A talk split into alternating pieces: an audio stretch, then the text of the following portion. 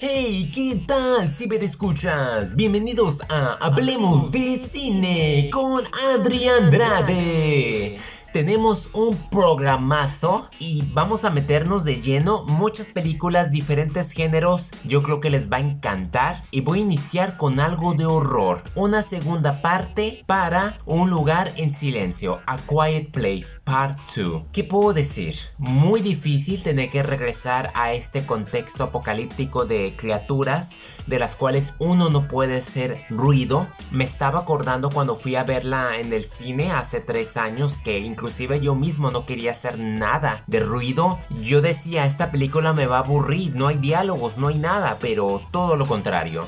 John Krasinski regresa a la dirección y nos vuelve a sorprender al retomar la fórmula e intensificar las consecuencias más espeluznantes, más tensión y un crecimiento de los actores secundarios que en este caso son los peques, que no son tan pequeños, pero sobresalen mientras que los adultos, como en este caso es Emily Blunt, acompañada ahora por Cillian Murphy, se dan un poco hacia atrás para impulsarlos es una buena manera de sacar, de pasar la antorcha y sin duda te dejan muy en alto para una tercera entrega que se ha confirmado para marzo del 23, pero no está decidido todavía. Lo que puedo comentar es que esta segunda entrega inicia un año antes de los eventos que conocimos en la película anterior, debido a que nos muestran el día 1 cómo llegaron estas criaturas del más allá y debo de confesar que esta secuencia fue espectacularmente horrorosa, pero en el buen sentido. Y me acuerdo del claxon que me sacó un sustazo.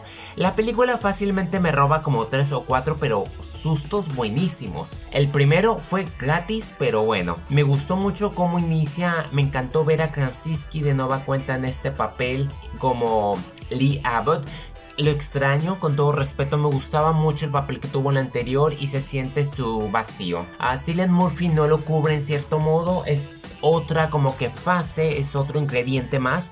Pero las circunstancias de aquí no es de que se alejen tanto, pero sí se subdividen en dos. No puedo evitar sentir que se apoyó en el Imperio contraataca en eso de romperte los personajes en dos, en dos líneas diferentes para que cada uno enfrente sus miedos. Es muy novedosa la edición de sonido. En esta ocasión no es tan reservada en diálogos. Hay muchas especies de interacciones entre los principales. Y se nota bastante que pues, Emily Blunt, uh, Cillian, Millicent Simons, Noah Jupe, inclusive Digimon Honsu entregan bastante corazón y se meten muy de lleno. Hay cosas lunáticas que suceden porque pues te muestra que también hay unas personas que se vuelven locos. La estrategia, la forma en que en que sucede el sangrerío, no es que hay unas escenas poderosas e intensas en actuación. Con todo respeto, yo creo que aquí tanto Millicent como Regan Abbott y Noah Yu como Marcus tienen unos momentos poderosos y algo me dice que ellos podrían hacerse cargo de la tercera entrega si es que el estudio decide continuar y es lo que parece que Krasinski quisiera hacer. Sin duda se le ha pensado muy bien en la forma de estructurarlo. No ha imitado elementos, retomó el estilo, pero sin duda le dio otra dirección y le dio mucho peso a los otros secundarios para moverla hacia adelante con todo respeto merece un gran aplauso todos los que estuvieron involucrados desde efectos especiales, música y qué bueno que la pandemia no le afectó tanto porque ya ha recaudado 250 millones mundialmente de un presupuesto de 60 millones y está algo cerca de superar a la primera. Nos vamos ahora a Netflix, una serie que no puedo evitar sentirla como El Padrino 2. Es que tiene esa vibra y tiene inclusive esa caracterización y yo creo que muchos se van a dar cuenta que me refiero a Luis Miguel. Ah, ok. Lo único bueno yo creo que tiene la serie es la actuación de Diego Boneta. Yo creo que le dan el clavo como lo vimos previamente. Es muy difícil, la verdad. Lo bueno que son 8 capítulos nomás, pero me creó mucho estrés, no me la tragué por completo. No es como que entiendo que la serie quiso justificarte y mostrarte como que a un Luis Miguel, que, que hubo momentos en que él iba a cambiar, pero las demás personas le dieron la espalda justo cuando él daba el cambio. No encuentro mucho sacrificio, existo como que en un dilema de, que decir no me gustó. Comprendo y respeto la edición, la dirección, pero no es una serie comparado con Selena cuya carrera, más que carrera, cuya, vida, biografía, no me convencen ni, me, ni me dan sentido de por qué tanta gente lo seguía Luis Miguel viendo que era un insensible prácticamente, que le valía todo, un ególatra, a prepotente, a como lo muestran en la serie. O sea, inclusive para que Luis Miguel haya permitido que se muestre todo eso, o es que de plano él está por los cielos. Es, es que simplemente me sorprende, entiendo pues el dinero que está en juego, o sea, Netflix quería pues vaciar, no quería sacar todo lo que podía sacar, pero entiendo lo que decía la hija de Luis Miguel como, pues sí, la sexualizaron prácticamente y como padre, en ese caso, pues yo no lo hubiera metido la historia, la verdad, yo realmente era necesario manejarlo.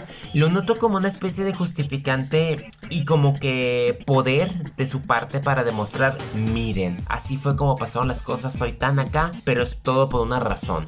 No me gustó como lo vengo mencionando la historia, yo sé que a lo mejor es en un 50% cierto pero a lo mejor y en un descuido podría ser nomás un 10%.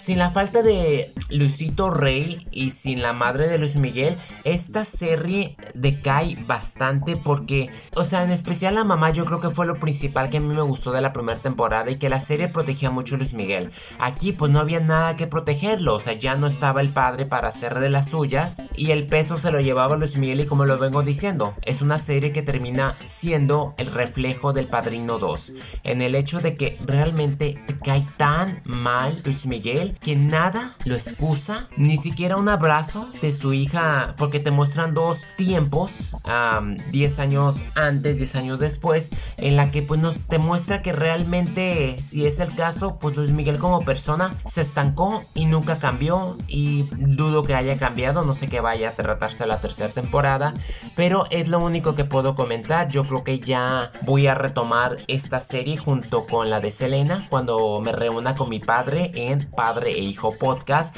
Así que yo creo que como en una o dos semanas va a ser una plática bastante interesante porque probablemente nos agarremos bien los dos. Pero pues ahí vamos a ver. En ese caso yo no recomiendo tanto esta serie, pero entiendo que si la vieron o la quieren ver, adelante. Eso no le quita la calidad en su filmación y en todo su proceso. Pero en historia, no. Como lo vengo diciendo, no me convence en lo absoluto. Ya si quieres una película de acción con nada menos que Liam Neeson, tenemos The Ice Road, el camino de hielo, donde yo sé que muchos la criticaron, pues es que suceden cosas muy difíciles de que podrían ser realidad, pero hey, e, es una película de acción. Además, yo creo que comparada con Furiosos 9, Ice Road no es nada exagerada, honestamente, porque aquí pues no hay viajes al espacio, simplemente es por carretera y meterte al agua y mojarse, que ahí es donde están mis dudas porque ahí es hipotermia totalmente, pero es una película. Me gustó en cierta manera la actuación que tienen uh, Liam Neeson y Marcus Thomas como los hermanos. Me conmovieron bastante, en especial Marcus que ayuda a Liam Neeson a mostrarnos otra faceta diferente a la que estamos acostumbrados a vernos. Para variar, ahora no se ve tan acabado Liam Neeson como en la película anterior. Aquí me gustó mucho. Me gustó también tener a Lawrence Fishburne, a Benjamin Walker, Amber Midhunter y Matt McAvoy, entre otros. Es una producción donde unos mineros sufren un accidente y debido a que lo quieren encubrir, sabotean a los rescatistas, con tal de que no vayan y los saquen de esa tragedia que pondría en riesgo la administración detrás de la minería. Es una película que realmente cumple con su función de entretenernos con acción sólida y yo creo que sería llena de suspenso y un antagonista que supera bastante las expectativas, de verdad. Era tan brutal, pero pues ya, ahí depende de ustedes si la quieren ver. Si quieren una película de acción, está The Outpost. No me había dado cuenta, fue una película de guerra que creo que duró varias semanas en primer lugar en las rentas de Man. Tiene a tres actores, creo que más o menos reconocidos, Scott Eastwood, Caleb Landry Jones y Orlando Bloom. Para quienes quieran ver la película por Orlando, les debo de confesar que solamente aparece como media hora a lo mucho. Puede ser menos, pero estoy tratando de salvarla. Aquí es una película de Scott Eastwood y de Caleb Landry Jones que con todo respeto, termina robándose la Caleb porque la expresión que tiene al final no tiene precio. Una actuación que te conmueve. La película trata de una base que está ubicada en una zona de gran riesgo que nadie logra entenderse cómo es que estaba ahí. O sea, se tuvieron que enfrentar 53 soldados contra 400 insurgentes en lo que se llama la batalla de Kamdesh, basada en hechos reales, que sucedió creo que por octubre de 2006. Sin duda se muestra que la administración en ese entonces carecía de inteligencia total. Es que es una vergüenza y un milagro que hayan sobrevivido a pesar de la invasión que tuvieron que enfrentarse estos hombres.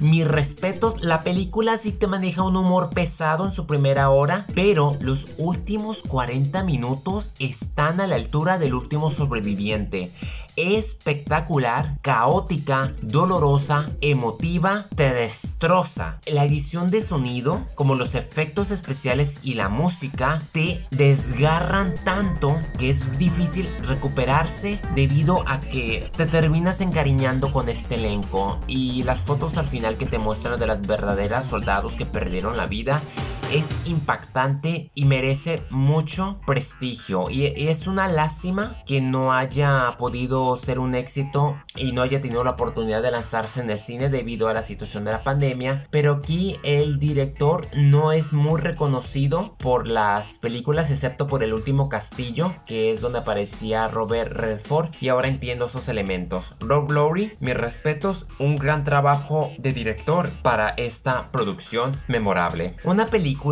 extranjera de Netflix, que es prácticamente de Italia, Security, Seguridad, que consiste en donde una joven sufre un violento ataque en su pueblo costero y un experto en seguridad y su familia quedan atrapados en un mar de secretos y mentiras. La película brinda frutos en los últimos minutos. Al principio si estás como que no entiendo qué está pasando. está como que muy difícil seguirle el rollo porque es muy pausada, metódica, pero poco a poco se va desenmascarando y vas descubriendo aspectos que podrían situarse en nuestro país o en nuestra propia ciudad. no quiero meterme en un conflicto de clases ni, ni satanizar el dinero o las personas que cuentan con vasta riqueza. Yo solamente quiero decir que es una película que vale la pena verse, analizarse porque habla de las percepciones y de la malinterpretación del mensaje y cómo ciertos eventos no son lo que parecen y a veces modifican estructuras o personalidades o crean que una sociedad se retrase en cuestiones de tolerancia y de avance. Ahí en política pues también es una gran lección. Yo ahí tienen pues esta cortesía si ustedes quieren ver para los que tengan Netflix. Una película que tengo bastante mis dudas es Amor de Cuento, Good on Paper. Una producción simpaticona, entre comillas, basada en hechos reales, entre comillas, de nada menos que la escritora y creo que es alguien que hace comedia, Ilsa Chelsinger. No es algo que me haya gustado bastante, la verdad. Yo no soy tanto del stand-up comedy. Confieso que mm, a duras penas escucho a, a Escamilla, entre otros escucharla a ella es la verdad es que no tiene carisma, solamente pues tiene sus palabras y tiene pues las ocurrencias que le suceden, ¿no? Como cualquiera. Ella protagoniza y aquí pues se trata de, de una relación que tuvo con alguien que resulta ser farsante. Es entiendo, pero es muy complicada para mí porque siendo ella no tan simpática o que, o que te caga bien, no te cae tan bien con alguien que es peor, entonces no cuadró. Yo siento que aquí el error fue que la actriz no quedaba en ese papel o debido a que la actriz lo vivió, le costó difícil hacer la transición haciendo algo que ella ya sentía como que a ella no le benefició. La película, como lo vengo mencionando, perdí el interés como a la media hora. Es muy predecible, las bromas no son tan graciosas como uno quisiera y se vuelve humor pesado al final porque la forma en que actúa la muchacha, pues tampoco fue lo correcto, ¿no? O sea, al final de cuentas terminó estando a la par casi casi de este vato que pues sí es un mentiroso, pero pues qué fue lo que ella hizo también y luego gastarse todo el dinero en un cartel que era su sueño como que al final también ella terminó dándole mucha atención de la que el vato se merecía. El único que puedo decir es muy complicada, solamente puedo decir que a mí se me hizo muy incómoda, que tiene pues es diferente pero no son de mis películas que me gustaron. Yo creo que hubiese sido la dirección, necesitaba irse por otro rollo y necesitaba mucho tratamiento, pero es una película de Netflix y suele tener sus momentos pues malos, ya saben. Como el caso también de Disomnia, donde un suceso mundial priva a la humanidad del sueño y una ex soldado atormentada lucha por salvar a su familia mientras el caos se apodera de la sociedad y de su mente.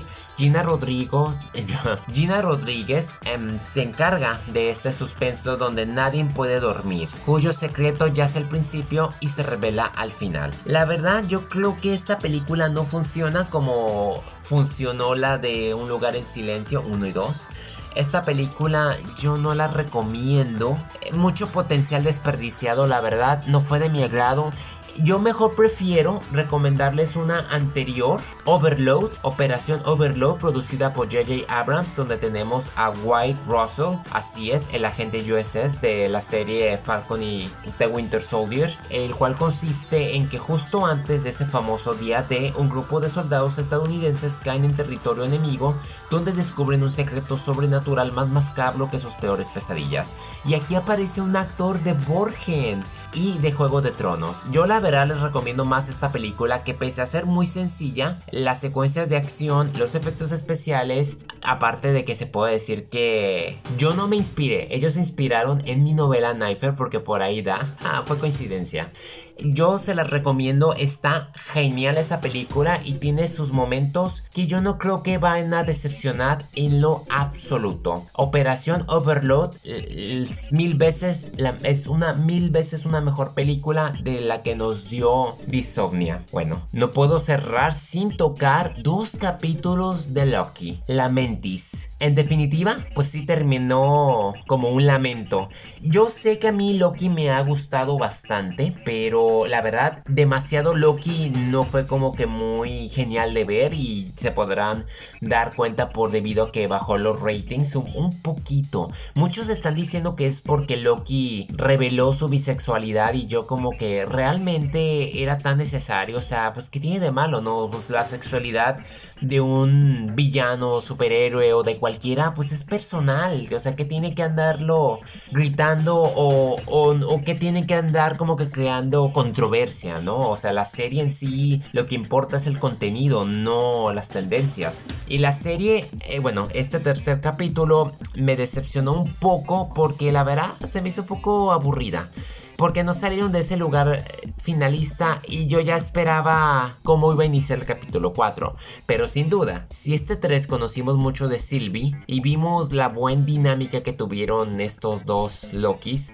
pues el Nexus Event que se provoca en el cuarto capítulo fue Wow, una travesía inesperada. Porque es que pasó tantas cosas que quienes no la hayan visto tuvieron que haberse cuidado de las redes sociales porque de verdad se pasan. Si ahora los estrenan los miércoles, que antes eran los viernes y yo tenía chance de verlos en la mañana, en sábado, pues era muy difícil toparme con los spoilers. No, ahora desde el martes en la noche muchos fanáticos se ponen a verla para echarnos a perder a los que no la hemos visto, debería haber una especie de veto, ¿eh? Como que decir, por uno o dos días nadie debería de comentar nada. Denle chance a los demás de verla en su momento, ¿no? O sea, que tienen que andar publicando fotos o diciendo quién desapareció. Está de más, la verdad. Bueno, en fin, no he tenido esa mala suerte, pero sí me ha tocado en dos ocasiones. Aquí tuvimos a la invitación de Lady Sif, que fue grato verlo. Yo quisiera verla más todavía en un papel más intenso, pero me gusta mucho que estén apoyándose en momentos de los cómics para aquí meterlos y no se diga al final que podría decirse que, que sí, el multiverso viene en camino y Spider-Man es donde va a estar el boom con Doctor Strange.